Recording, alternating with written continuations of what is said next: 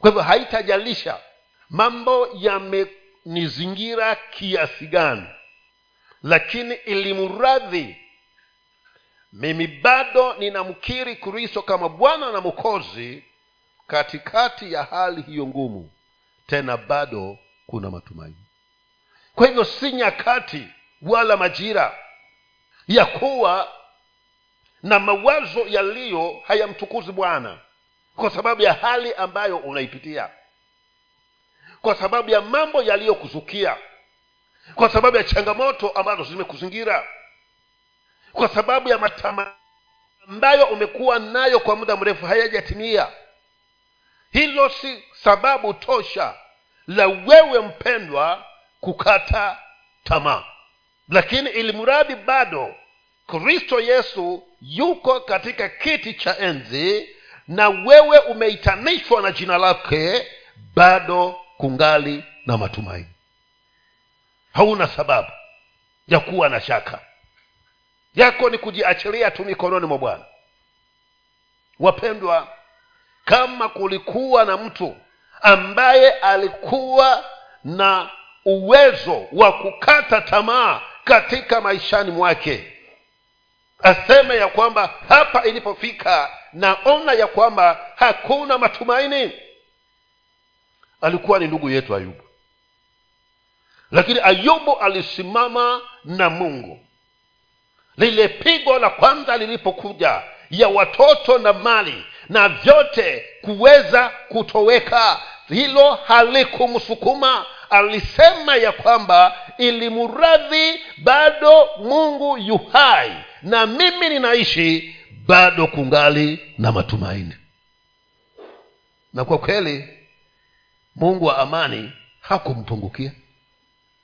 Ikaja pigo lingine ambalo sasa ni yeye mwenyewe amejikuta katika hali na changamoto ya maradhi na magonjwa yasiyokuwa na kujulikana yametoka wapi. Lakini bado ayubu akagundua akatambua ya kwamba ilimradhi mimi ningali ni hai na bado mungu yupo bado kungali na matumaini. Na akasimama na hilo. Na uhalisia ni kwamba kile alichokuwa amekisimamia kikaja kikatukia. Kwa maana mungu baada ya muda huo wote alikuja kuondoa hali hizo zote na akarejesha furaha ya ayubu tena ndio maana niko hapa asubuhi ya leo. Mimi sijui uko katika dhiki gani. Sijui uko katika shida gani.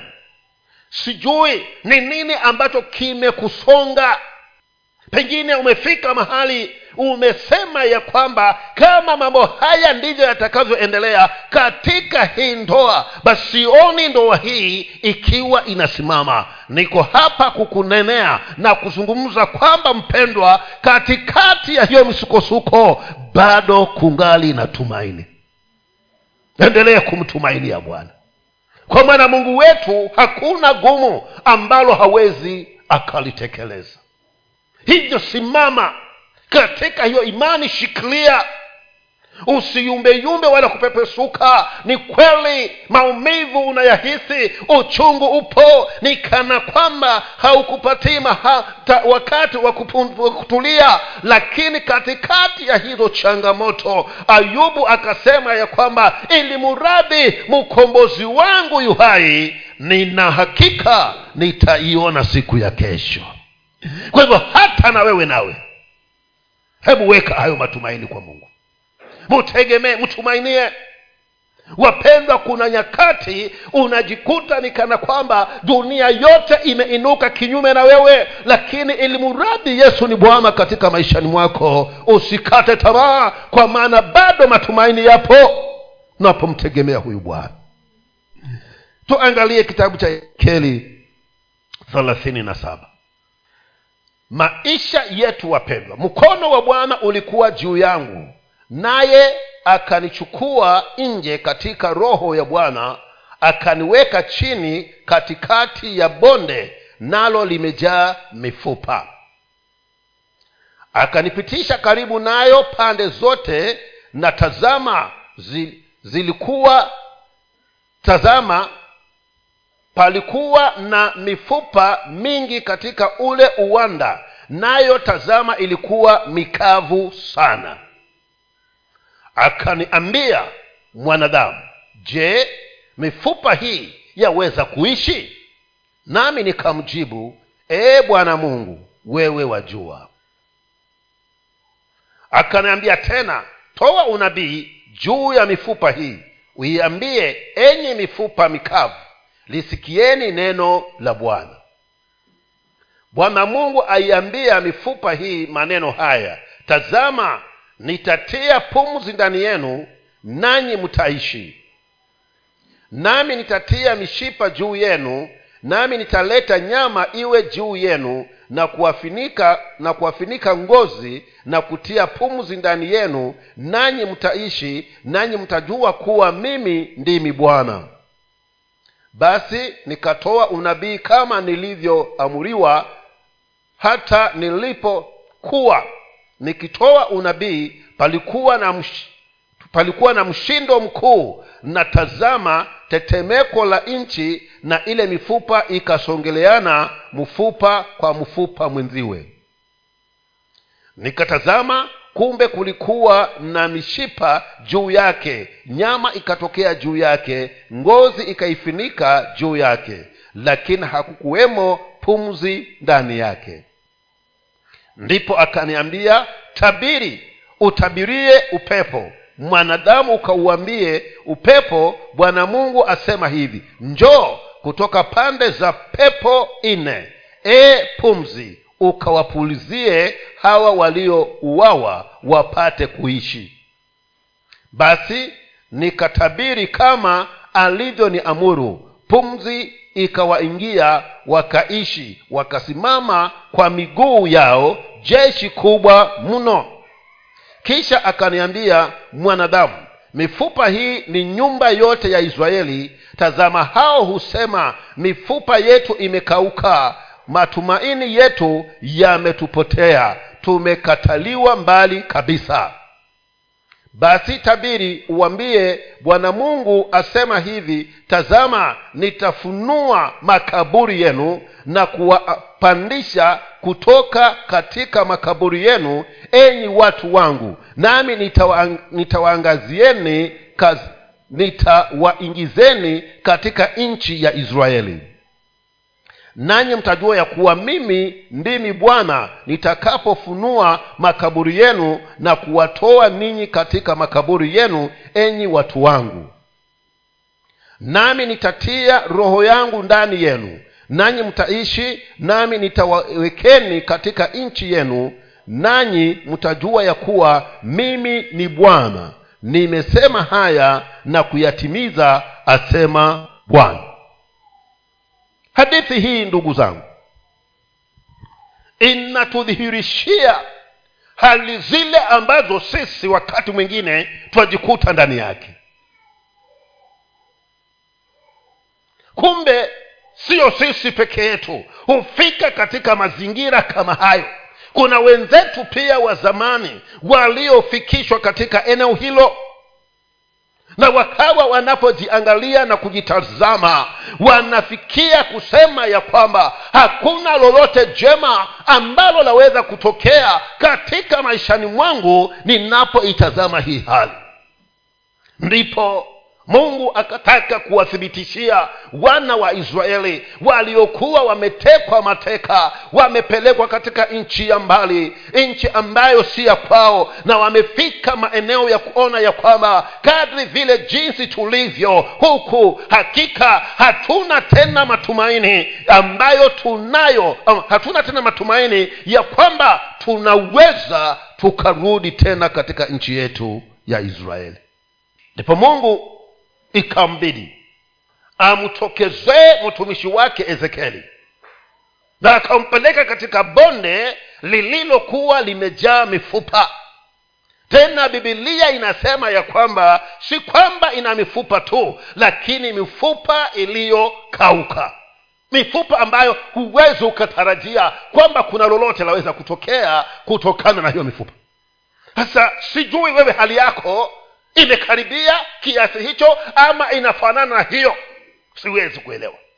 Lakini niko hapa kukwambia ya kwamba kama bwana alivyomwambia ezekieli ya kwamba ingawaje wamefikia kiwango hicho ambacho wamefika na mawazo hayo ndiyo yako ndani ya, ya akili zao. Lakini nataka uambie ezekieli ya kwamba katikati ya hali wanaojikuta mazingira walio ndani yake bado kungali na tumaini kwa hivyo ezekieli akaambiwa akauliza swali. Je mifupa hii unayoiona ndugu ezekieli inaweza kuishi? Ezekiel naye akajitokeza kama mwanadamu. Na ndivyo wakati mwingine wapendwa nasi tunajitokeza namna hiyo. Unaangalia hali ya mtu unaangalia kile kiwango ambacho amefika. Unasema ya kwamba hapa hakuna matumaini hapa. Ndivyo ezekiel naye akaona ya kwamba ingawaje swali hili limekuja kwangu lakini nikitazama hii mifupa na jinsi ilivyokauka na ilivyotapakanyika ilivyojitawanya katika bonde hili hakika hakumaliza. Lakini sisi wakati mwingine huwa tunamaliza. Hmm? huwa tunamaliza. E, nimeenda vile nilivyomwona akifika kesho yeye ni bwana. Tunamaliza. Lakini zikeli yeye hakumaliza kwa maana alikuwa anajua ya kwamba hapa nimeulizwa swali na mtu ambaye yote anayajua. Riposa ezekieli akamwambia wajua wewe bwana. Na kwa kweli alikuwa amejibu vizuri kwa maana hakuna ambalo mungu halijui lile ambalo unalipitia na hata lile litakalokuja. Yote bwana na nini? Anajua.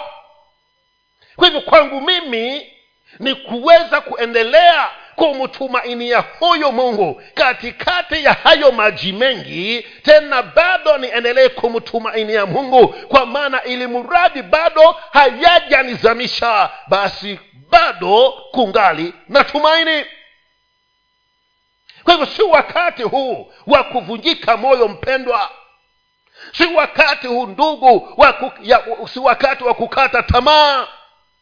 Ili mradhi bado unapumua si wakati wa kukata tamaa. Ili mradhi bado uhai si wakati wa kukata tamaa lakini ni wakati wa kuendelea na kumwambia bwana ni kweli hali hii jinsi ilivyonifika naona nikana kwamba imenizingira kila sehemu pembe zote imenizunguka lakini vivyo hivyo najua unajua bwana wewe ni mwenye uweza na kwa sababu unaouweza bado ningali na matumaini. Wapendwa tuendelee kumwangalia huyu mungu katikati ya hali jinsi tulivyo. Usiangalie huo mlima. Usiangalie huyo goliathi. Kwa maana walipomwangalia goliathi wal, aliposimama kila wakati sauli na jeshi lake walitorokea pangoni kwa maana ni kana kwamba walikuwa wamepoteza matumaini. Lakini kwa hapa ni kuambia ya kwamba usiangalie hali ili mradhi haija kutoa uhai kungali na tumaini mpendwa. Wakasema ya kwamba huyu mtu ni nani atakayepigana naye kwa hivyo kila wakati asimamapo goliathi wao wakawa wanamwangalia yeye. Na wanapomwangalia goliathi wanaingiwa na hofu na uoga wanaenda kujificha pangoni kukatumwa kijana. Kijana alipofika katika ule uwanja wa vita akiwa ametumwa na baba yake akawatazama wana wa israeli akawaangalia jinsi hali walivyofedheheka walivyokosa matumaini walivyokata tamaa akawaona kama mifupa mikavu ambayo ezekieli aliiona pale katika bonde. Goliathi aliposimama wakamthibitishia kwa maana aliposimama wote walinywea na wakakimbia wakaingia katika mapango. Huyu ndugu aliyekuwa ametumwa na babake akajua siri siri sikumwangalia goliathi. Akawambia wapendwa musiwe na shaka. Ni kweli hali hii si rahisi. Ni kweli hali ni ngumu. Ni kweli mambo yameinuka kinyume nasi jeshi limeinuka kinyume na sisi na wameleta mtu aliye si wa kawaida. Lakini niko hapa kuambia ya kwamba bado kungali na matumaini wapendwa wakashangaa wakasema wasema nini wewe? Nani atakayeenda kupigana jitu lile? Sasa daudi akawaona kama vile jinsi ezekieli alivyoona ile mifupa katika ile bonde kwamba washaishiwa kabisa. Lakini daudi akawaambia ndugu zangu hatutamwangalia goliathi lakini tunaangalia yule aliye upande wetu ambaye ni mkuu mungu aliyeziumba mbingu na nchi. Ili mradi bado yeye yu pamoja na sisi. Wapendwa msihofu kungali na matumaini. Ndivyo nataka na wewe nawe. Usiangalie hiyo hali ndugu yangu usisikize hayo maumivu mpendwa. Usiangalie hilo tatizo lakini muangalie mungu aliyekuita kwa jina lako anayesema ya kwamba mimi ni bwana mungu wa wote wenye mwili. Je kuna lolote gumu ambalo mimi mungu siwezi nikalitenda? Ni lipi hilo ambalo unaona ni gumu? Niko hapa kukwambia ya kwamba katikati ya hizo changamoto kungali na matumaini ndugu yangu ndivyo ilivyofanya huyu ndugu. Bwana akamwambia sasa itabirie. Iambie mifupa ya kwamba mimi nitawasababisha kwamba muweze kuwa hai mukaweze kuishi. Wapendwa hatutakufa. Tutaishi ili tutangaze ukuu wa bwana katika maisha yetu. Hatufi ndugu zangu. Haijalishi ulimwengu utainiwa kiasi gani. Bado kungali na matumaini wapendwa kwa maana mungu yu pamoja na sisi. Paulo akawaambia wale warumi ya kwamba mungu akiwa upande wetu ni nani anaweza kuwa kinyume na sisi? Misioni kwa hivyo ezekieli akaiambia mifupa ya kwamba kungali na tumaini kwa hivyo msiwe na shaka. Bwana anasema ya kwamba mtaishi akatabiri. Alipotabiri maandiko yanasema ya kwamba kukaja kishindo kikubwa na kukaingia tetemeko la ardhi. Na tetemeko lile lilipokuja halikuja kutatiza. Lilikuwa limekuja ili kuhakikisha ya kwamba kila mfupa unasongelea mfupa mwenzake kwa hivyo mifupa ikatafutana. Kama mguu ulikuwa upande ule na mwingine uko upande huu na ule mwili uko katikati yote miguu upande ule na mguu upande ule ukasongelea ule mwili ulipo mpaka wakaenda wakajishikanisha pale mkono pia na hivyo. Kichwa nacho hivyo hivyo. Kwa maana kungali na matumaini katikati ya hali zilizo hazielezeki kibinadamu. Kukawa kungali na matumaini. Ndivyo ilivyo na wewe mpendwa. Si majira ya kujihurumia. Ni majira ya kusimama na kumwambia bwana wewe unastahili sifa. Bwana unastahili kuabudiwa. Kwa maana hata hivi jinsi nilivyo tena bado una jambo ambalo bwana ukisema litatendeka. Kwa hivyo sitakata tamaa taendelea kukutumainia. Wapendwa mtumainie bwana. Hacha tumtazame mungu. Tusitazame zile hali tusimtazame goliathi. Tusitazame hali ya ukavu wa mifupa iliyokuzunguka. Usitazame hali ngumu iliyokuzingira. Ili muradi yesu ni bwana maishani mwako kungali na matumaini. Huyu mpendwa mifupa ilipoingiliana akakuta kumekuja mishipa akiwa anafikiria fikiria imekujaje akaona mishipa hiyo imefinikwa na nyama. Akiwa anawaza nyama zile sasa nyeupe jinsi vile zitakuwaje akaona ya kwamba ngozi imekuja ikafinika juu ya hiyo nyama. Hasa ezekieli akaona jeshi kubwa la watu limelala lakini halina uhai bwana mungu akamwambia tabiri tena. Utabirie upepo wa pande zote nne. Kwamba uweze kuja ili kwamba uweke pumzi ndani ya hii mili ezekiel akafanya hivyo. Sasa kuna kitu ambacho wapendwa ezekieli alikuwa mwangalifu kukishikilia ambacho wakati mwingine sisi hufikia mahali tukakosa kutekeleza. Ndiyo maana tukakosa mungu kujidhihirisha katika hali zetu tunazozipitia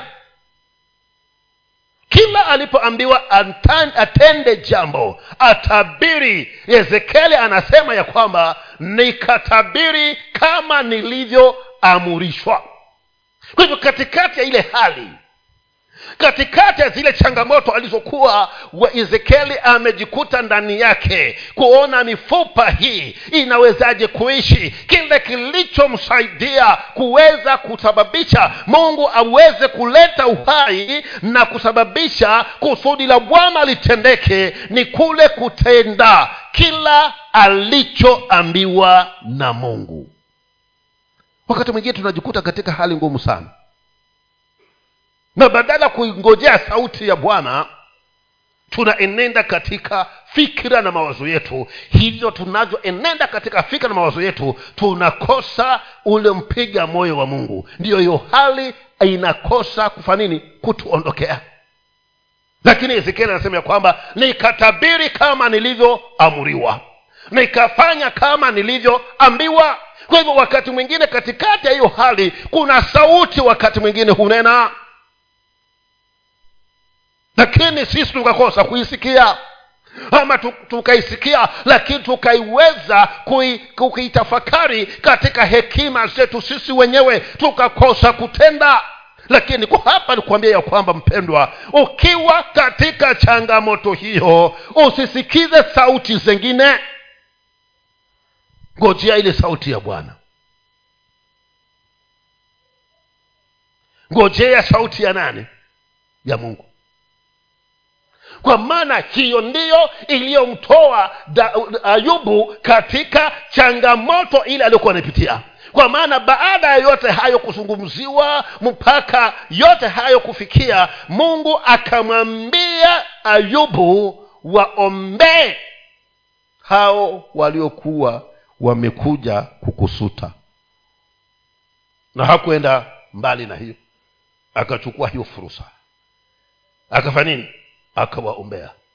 Na alipowaombea bibilia inasema ya kwamba mungu akarejesha ile mali iliyokuwa imechukuliwa. Kwanza akamrejesha katika afya nzuri na akarejesha ile mali iliyokuwa imemtonyoka maradufu. Kwa maana alifanya kama alivyoambiwa. Kwa hivyo hata katika hiyo changamoto ulio ndani yako uliza mungu anasema nini kwa maana uhakika ni kwamba matumaini kweli yapo. Lakini bwana anasema nini? Usienende kutokana na ufahamu wako ama na ushauri wa wengine. Acha ukae katika hali hiyo. Umsubiri bwana umungojee mungu ukiwa unajua ya kwamba bado kuna matumaini. Lakini unasikiza bwana anasema nini na katika kufanya kama ulivyoambiwa ndivyo mungu hubadilisha hiyo hali na ukawa ikawa baraka badala ya kuwa kikwazo.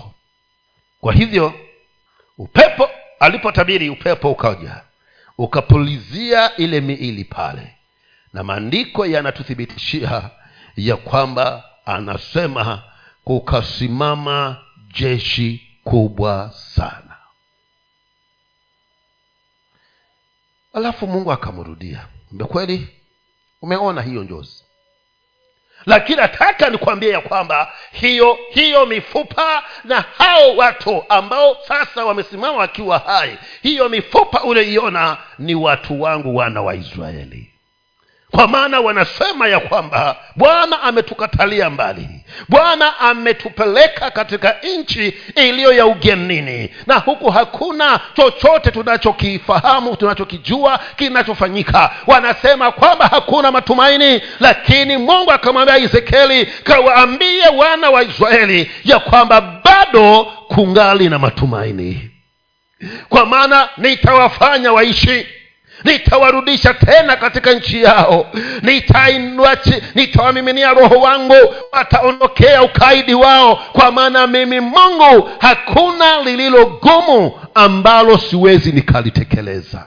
Kwa hivyo niko hapa ndugu yangu dada yangu kukutia moyo mpendwa ya kwamba bado kungali na matumaini. Na ifanyike inavyofanyika lakini usife moyo usivunjike moyo usikate tamaa. Mungu anasema pasipo na njia naweza nikatengeza njia. Yaani kweli ndugu yangu mahali pasipo na njia mungu hutengeneza njia tunapoendelea kuwa kuweka matumaini yetu kwake pasipo na njia bwana hutengeneza njia wapendwa. Usione ya kwamba umefika mwisho. Usione ya kwamba umefika kikomo. Nataka nikwambie ya kwamba mahali ulipofika ndipo mkono wa bwana unakujilia pale ambapo unasema sasa hapa ni mwisho ndipo mungu anasema hapo ndipo ninaanza na wewe. Kwa hivyo ukifika mwisho angalia juu mbinguni mutumainie bwana kwa maana usikate tamaa mahali hapo. Mwambie adui najua katika hekima ya kibinadamu nimefika mwisho lakini bado kuna matumaini ndani ya yule ambaye nimemtumainia wapendwa tumtumainie bwana. Usiruhusu hali zikuondoe katika uwepo wa mungu. Usiruhusu hali zikutoe katika imani hii na uingie katika imani nyingine. Usiruhusu hali hizo. Kwa maana huko nje hakuna msaada ndugu yangu msaada upo ndani ya kristo yesu ambaye tayari wewe umeingia ndani yake. Kwa hivyo katikati ya hizo changamoto katikati ya hiya, hayo mambo vurugu zilizozuka hata kule kazini nasema ya kwamba usifedheheke kwa maana bado mungu anasema ya kwamba kungali na matumaini. Kama alivyokuwa na wana wa israeli ndivyo alivyo na sisi wapendwa. Kwa hivyo hatuna sababu ya kukata tamaa. Yetu ni kumtumainia bwana na kusimama katika imani. Kweli hali haijabadilika lakini iwapo haijabadilika lisiwe ni tatizo kwako. Wewe una mungu ambaye yeye anaweza kutuliza bahari. Anaweza kutuliza mawimbi anaweza kubadilisha kila hali iliyo kinyume akaisababisha kwamba ikawe ni kwa ajili ya faida yako ili yeye mungu aweze kutukuzwa. Ndio maana yule mwimbaji akasema kila kikwazo kitageuka kuwa baraka maishani mwangu. Nataka ufanane na huyo mwimbaji. Ya kwamba hicho kikwazo ambacho adui amekiinua kinyume na maisha yako kinyume na jamii yako kinyume na biashara yako kinyume na kazi yako kinyume na ndoa na familia yako mwambie adui ya kwamba hiki kikwazo nina matumaini ya kwamba mungu wa mbinguni atakibadilisha ili kwamba kiweze kuwa baraka maishani mwangu hilo bwana hutenda wapendwa. Haijalishi itachukua muda gani. Bwana anageuza kila kikwazo kikaweze kuwa baraka. Ili mradhi hautakata tamaa. Ndo maana huyu ndugu akaendelea kumtumainia bwana. Hakuwa na shaka kumhusu huyu bwana kwa maana kiagane ni kwamba nitakufanya kuwa taifa kubwa na kukubariki nitakubariki. Lakini miaka ikasonga. Sara naye miaka inasonga. Mpaka amefika miaka tisaini na minane. Ndugu naye anafikia miaka mia moja lakini kila wakati uh, huyu ndugu yetu ibrahimu akawa anamtumainia bwana. Anasema hali hii ya uzee wangu haitanisababisha kukata tamaa. Ili mradhi ni bwana amenena bado kungali na matumaini. Kwa hivyo ndugu akaendelea kutumainia ndiposa bwana akamtokezea wakati mmoja. Akaweza kumhudumia. Na alipomhudumia na kuweza kufurahi bwana akauliza mke wako sara yuwapi akasema yuko pale kwenye hema. Mungu akamwambia sikia ibrahimu. Mimi taondoka lakini mwakani. Majira kama haya mke wako sara atajifungua mtoto wa kiume ujumbe huo ulipofika kwa sara ukamshangaza.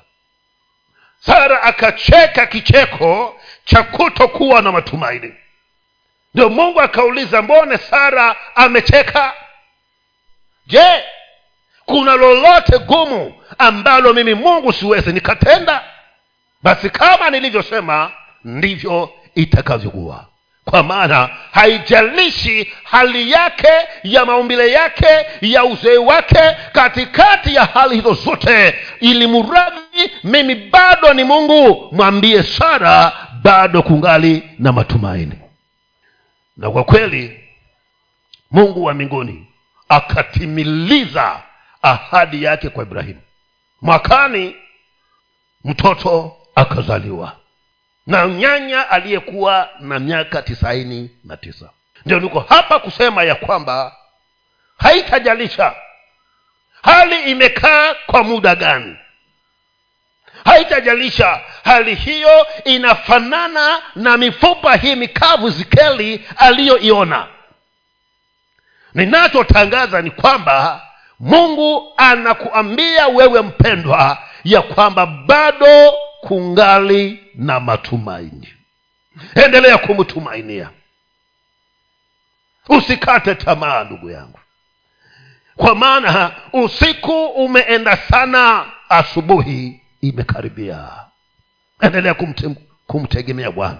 Hacha imani uendelee kuishikilia kwa maana liwe liwalo si shetani atakayeshinda lakini mungu uliyemwamini ndiye atakaye kupa ushindi. Kwa hivyo simama na huyu mungu mpendwa. Kweli mambo yanakaa kana kwamba hayaendi. Lakini hilo lisiwe ni tatizo lako. Bali mtegemee bwana na umtumainie mungu. Ndiposa ninaona hapa wadada wawili katika yohana ya kumi na moja hiyo ni ndefu sana. Lakini wesoma huo mlango mzima. Kuna hiyo stori hapo. Hiyo hadithi ambayo nitaizungumzia. Hawa wadada martha na mariamu ndugu yao lazaro akawa mgonjwa. Na walipoiangalia hali ya huyu mpendwa wakaona hii hali si nzuri. Kwa hivyo tufanyeje acha tupeane mtu tutumane mtu aende kwa yesu akamwambie angalau yesu aje amponye. Kwa hivyo yesu aka, akaenda akapashwa habari. Alipopewa habari akasema sawa nimesikia. Walakini shughuli zikawa nyingi kule alikokuwa. Baada ya siku kadhaa kukatumwa mjumbe mwingine. Na alipofika pale akamwambia yule mjumbe kwamba sasa si, ugonjwa tena lakini yule ndugu ametuacha. Yesu akasema sawa nimesikia. Akageukia wale wanafunzi wake akawambia wapendwa imetupasa tuende Bethe, bethania. Kwa sababu ndugu yetu lazaro amelala na tunataka kwenda kumwamusha weona wapendwa mambo ya rohoni wakati mwingine mwili hauwezi kuyafahamu. Wale ndugu wakashindwa. Sisi jana tumelala. Tumeamshwa na nani? Tumeamka wenyewe sasa hivi tuondoke hapa safari ya hapa mpaka bethania twenda amsha mtu ambaye amelala. Ambia bwana satamuka hmm? achana naye. Alalaye unajua huamuka. Yesu akagundua hawa hawajapata habari hawajafahamu hawajaelewa. Kwa maana haya anayoyazungumza na ya rohoni. Na hawa bado wako mwilini hawa. Ndo akawafata hicho kimwilimwili akawambia lazaro amekufa. Ndo masikio yakawafa nini? Akafunga oh. ndo tomaso anasema natwendeni kwa maana juzi walitaka kutupiga mawe huko na twende naye. Wakiwa watatupiga mawe wafanyeni watupiga mawe pamoja nasi kwa hivyo wakashikana na kristo yesu. Huku basi maandalizi yakawa yamefanywa. Na uzuri wa wale wapendwa wapendwa wale hawana kupeleka wapi? Mochari. Vikifanyika asubuhi saa saba saa nane washavimaliza. Kwa hivyo wakafanya maandalizi wakastiri mwili yesu naye sijui safari ilikuwa ndefu ama humu alikuwa anakutana na watu akiwahudumia akakaa mpaka siku ya nne. Ndipo anafika pale bethania kwenye boma la kena martha. Tena alipofika hapo hakuingia kwenye boma alibaki huku nje hapo. Sijui habari zilifikaje kwa martha martha alipopata habari akakimbia mbio akamwambia bwana ungekuwepo hapa ndugu yangu hangekufa. Na leo hii umekuja lakini vizuri pia kuja umekuja kutuona. Yesu akamwambia martha hilo lisiwe ni tatizo kwa sababu bado umeweka tumaini lako kwangu taka nikuambie ya kwamba hali jinsi ilivyofika haijakuwa ni nzito kuniliko bado martha kungali na matumaini. Nasema ee, ninajua hivyo lakini siku za mwisho. Yesu anamwambia hapana hujanielewa. Kwamba mradi mimi nipo bado kuungana nini? Na matumaini. Wapendwa kuungana na matumaini lazaro kuishi kwa sijui tatizo lako wewe umeliweka kaburini muda gani? Hii ilikuwa nimekaa ndani ya kaburi mpaka imekauka. Hapa mungu anamwambia ezekieli ya kwamba nitayafunua makaburi yao na nitawatoa na nitawafanya fanini waishi. Sasa wewe sijui yako imekaa humo kwa muda gani? Lakini mungu anasema hainijalishi imechukua muda wa aina gani. Hilo si tatizo kwangu. Ninachokwambia ni kwamba bado kungali na matumaini hata kama umezika nitalifufua. Ili kwamba mimi mungu nikakutimilizie tamanio la moyo wako wewe uweze kufu, kufaidhika watu wakapate kunitukuza ndugu yangu kungali na matumaini wapendwa. Hata kama imezikwa ana uwezo wa kufanya nini? Wa kufufua. Kwa hivyo martha akazungumziwa mpaka akapata ufahamu kidogo akaondoka akaenda mbio kwa dadake mariamu. Alipofika pale akamwambia mariamu unalo nalojua ah, bwana amekuja anakuita naye mariamu hata kutaka kuambia wenzake akainuka mbio kufata yesu kule aliko. Walipoona vile wale waliokuwa wamekuja kumfariji akasema he naonekana hiki kifo cha ndugu yake kimemgusa sana. Kwa maana hivi sasa basi uko mbioni hivi. Aenda huko kaburini kwenda kulia. Hana twende naye sote. Wakamfatana naye.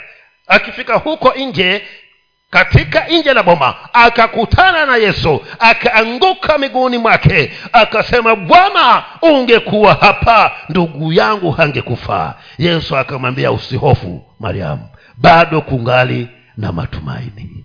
Lazaro ataishi. Sa mimi sijui wewe.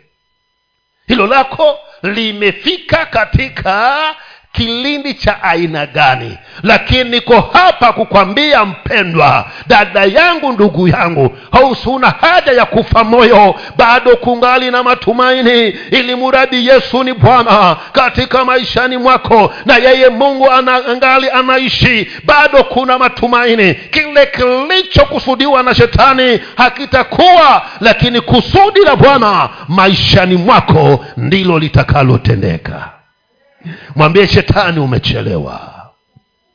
Kabisa. Amechelewa angekuwa alikuja jana ingekuwa heri lakini leo amechelewa kwa maana amekuacha mpaka umekuja katika ibada. Naye mungu kumbe anaona hali zako na anasema sasa kungali na tumaini mpendwa. Usifadhaike ndugu yangu. Kungali na tumaini dada. Usivunjike moyo mpendwa. Kungali na tumaini ndugu. Kwa maana mungu huyu aliyewatendea wapendwa hawa ndiye mungu ambaye hata na sisi tunamwabudu na kama aliwatendea hata nasi atatutendea ndugu zangu. Lazima bwana atende. Kwa maana kungali na matumaini wapendwa. Sijui wewe lakini mimi naona kwamba kuna matumaini. Na kama ni mungu aliyeahidi lazima atimilize. Haitajalisha nani atakayepinga. Wambie wapendwa wekeni mikutano endeleeni kuweka mikutano. Mnaoni kunijadili mimi na kuenda kinyume nami lakini kwa hapa kuambia kwamba katikati ya mikutano mnaiweka kungali na tumaini. Bwana anaenda kutenda jambo.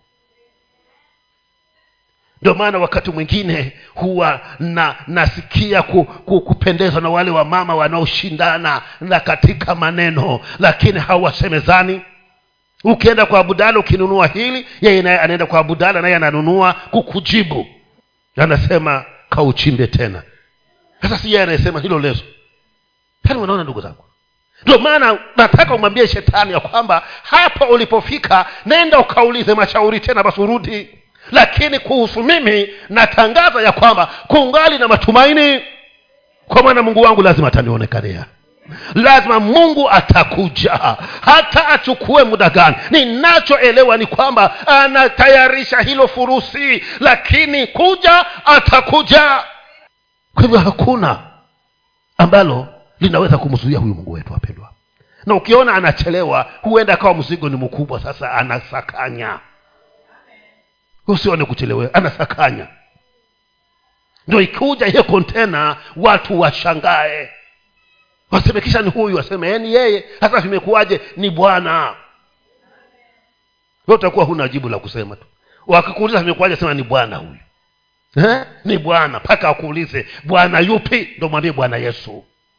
Bwana ametenda kwa maana nyinyi mlifikiria kwamba nitakata tamaa lakini kwa sababu nina mungu aliye nimemtumainia sikuvunjika moyo katikati ya hali zote zile zilizokuwa zimenizunguka. Nyinyi mkisema ya kwamba musikizeni tu kitasemwa lakini leo bwana amefanya nini? Bwana ametenda. Wapendwa tumwishie huyu mungu. Ndivyo ilivyokuwa na huyu mwanamke kule katika zerepta katika wafalume wa kwanza kumi na saba hapa. Mustari huo wa nane mpaka ishirini na tatu. Ntazungumza tu kwa sababu ya taimu yetu.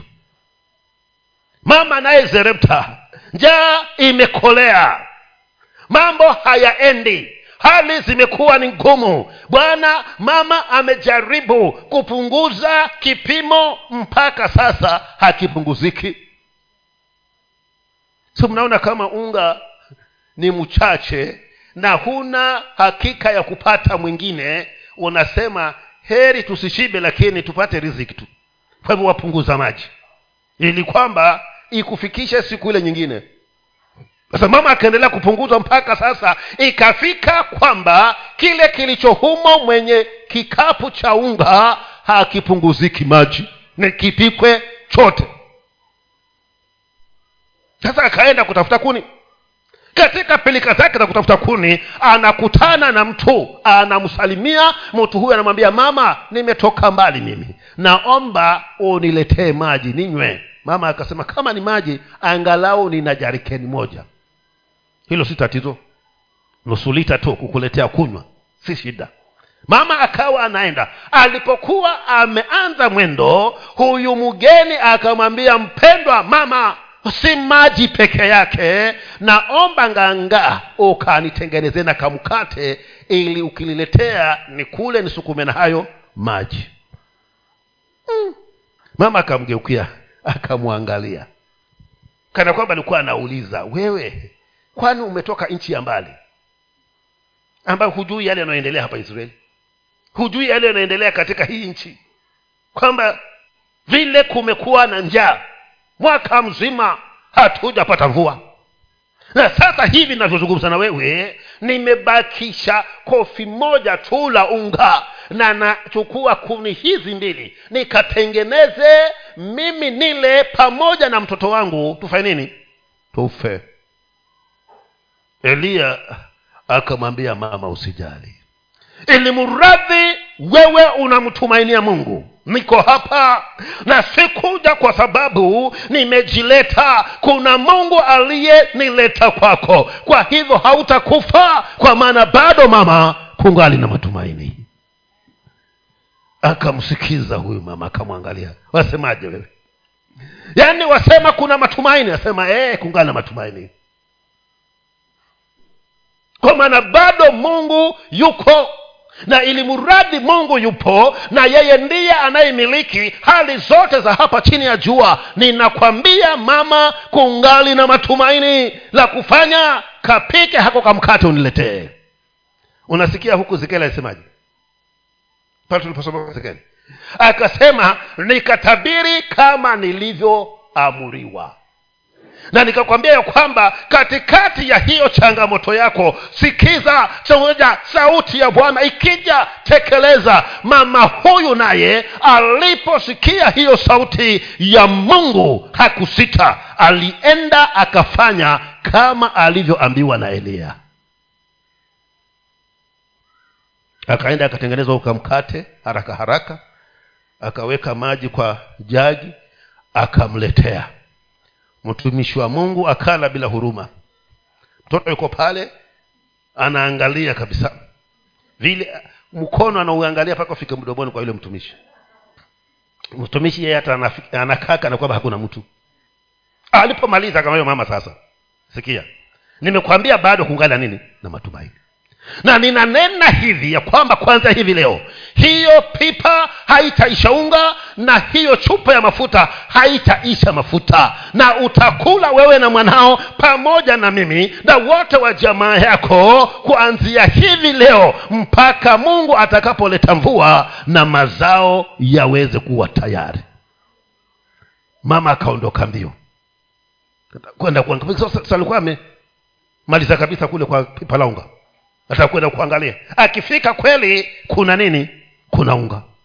Wa kutosha yeye pamoja na mtoto wake na huyo mtumishi wa mungu tena akapika akasema sijui jioni vitakuwaje. Akirudi tena jioni akakuta uko tena. Akapika akasema sijui asubuhi. Akifika tena asubuhi akakuta viko tena. Mpaka akazoea akasahau kwamba sasa akuwa na wasiwasi. Kwa maana kama alivyosema mtumishi wa mungu kwamba kungana matumaini haya nimeyaona na macho yangu.